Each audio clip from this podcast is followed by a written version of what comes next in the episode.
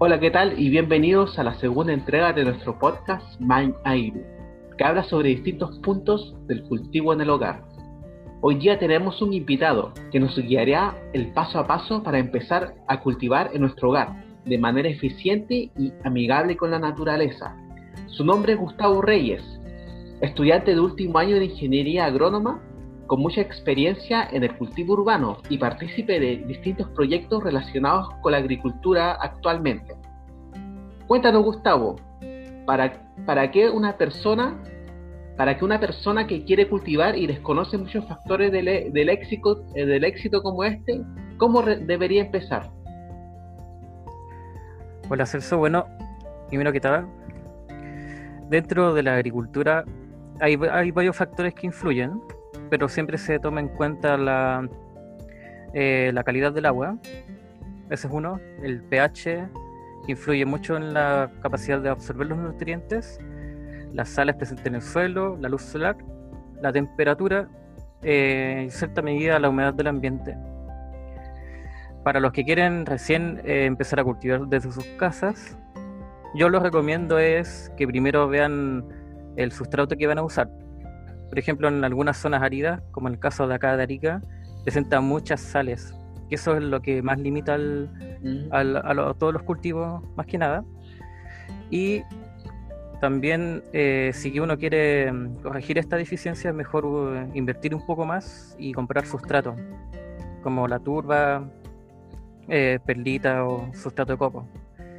el pH, como dije, es importantísimo lo que para la absorción de nutrientes y el agua tiene que ser tiene que ser una buena cantidad de agua o sea la más que nada el el agua tiene que ser de buena calidad.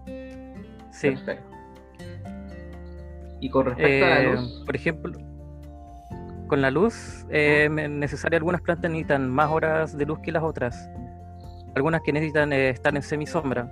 Y por ejemplo si uno tiene el cultivo en macetero eh, solo es cambiar de acuerdo a la posición del sol. Y a la época del año igual influye. Eh, mm. Eso más que nada. Hay otro tipo es que siempre hay que mantener el sustrato, el medio, húmedo. Para que no se resientan un poco la planta. Eso más que mm. estado. Perfecto. Eh, otra, otra pregunta. ¿Con qué planta o flor consideras para las personas que son novatas deberían empezar a cultivar y por qué? Mira, hace tiempo yo empecé con. Compré unas semillas, unos sachets que venden en Sodimac. Eh, me acuerdo que era perejil, rabanito, y con eso empecé a hacer un huerto en mi casa, directo al suelo. Eh, igual esas semillas no son, o sea, son fáciles sus cultivos, ya que se demoran entre un mes hasta 45 días en que salgan en el caso del rabanito. El perejil también es fácil de, de plantar, de cultivar y no necesita muchos cuidados. Si es que la persona está muchos días o pocos días para, para ver la planta, el cultivo. Eh, también en el agro o en algunas ferias de, ¿cómo decirlo?, de, de feria ambulante, en algunos casos también se pueden eh, comprar, algunos venden, algunos locatarios venden semillas. También es una buena idea comprarlos a ellos, ya que ahí se mantiene el gen de... Es que en ese sentido son plantas que son adaptables a la zona. Ah, entiendo, claro. Mm. O sea, son plantas que... se venden en la zona y aparte que las semillas se adaptan acá a la zona tú Claro, porque las otras son semillas ya que son más industriales y eso igual se adaptan a, varios tipos, pero no va a competir contra el, el cultivo endémico de la zona. Entiendo. Que tiene otros otras propiedades. También otro caso, el de la papa, que he visto que también se puede sacar el, unos trocitos donde justo le salen las raíces. Sí. Y esa parte también se puede eh, rebrotar. Se deja en agua y empieza a crecer como una papa de nuevo. Pero en ese caso se va a demorar más, porque desde que empiece a, generar la papa, el tubérculo en sí, y después tiene que salir el, la planta, la parte aérea. Entonces eso va a tomar un poco más de tiempo. Mm, interesante. también es... ¿Mm? ¿Mm? No sigue, bueno. Ah, ya. Que también es bueno el ensayo y el error. Ver las semillas si están buenas o malas. Las que flotan obviamente son las que son semillas que no van a... son inviables cuando uno lo deja en, en agua. Pero hay que ir viendo siempre la semilla o la parte de que quiere uno volver a, sembrar o rebrotar. Perfecto, interesante el, el, punto de la papa. Ahora la siguiente pregunta sería, ¿cuál es la planta que proporciona verduras en un ciclo de vida menor? Ya como lo dije antes, el, el rabanito, lo que es, esas especies duran entre 30 a 45 días hasta la col después del plantado. El perejil también se demora como un mes. La lechuga un mes también. Y zanahoria. ¿Qué más puede ser? Eso he visto hasta ahora. Que son las más. como son más precoces por así decirlo. Salen más rápido. La espinaca también. La rúcula también he hecho experimentos. También en la U me pidieron cultivar rúcula y en menos de menos de dos meses ya estaba lista en mi plato. Ah, qué bueno. Casi todo menos de un mes. O sea, menos de dos meses. Menos de dos meses. Ya igual un buen tiempo para comer de tu producción. Y ahora la última pregunta, ya que estamos en un tiempo acotado. ¿Por qué es bueno, en tu opinión, tener un cultivo en el hogar? Mira, en lo personal, ayuda mucho en respecto al que es el al comprar tus verduras, se ahorra mucha plata.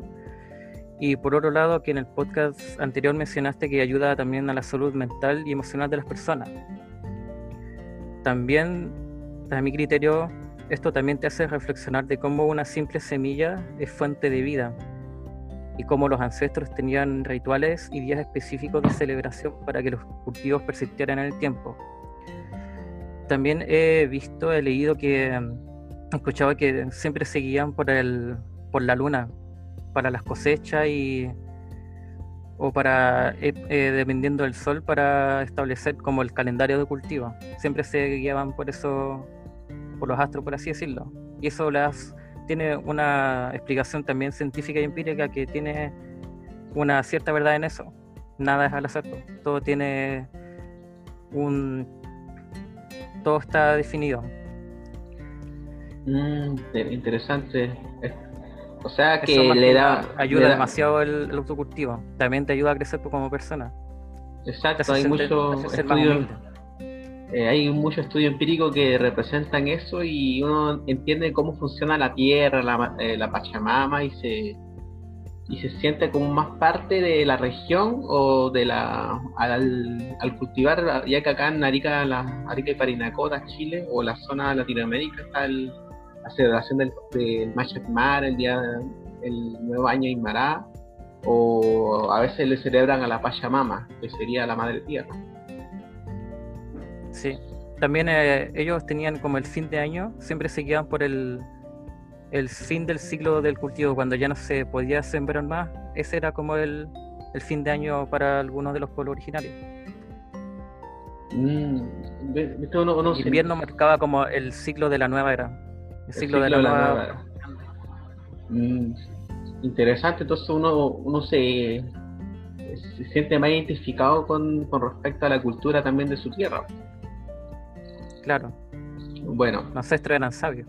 Sí, exacto. Nosotros estamos, somos los sucesores de ellos, estamos realizando prácticas que hacían hace miles de años. Obviamente un poco más, más relacionado también con la tecnología.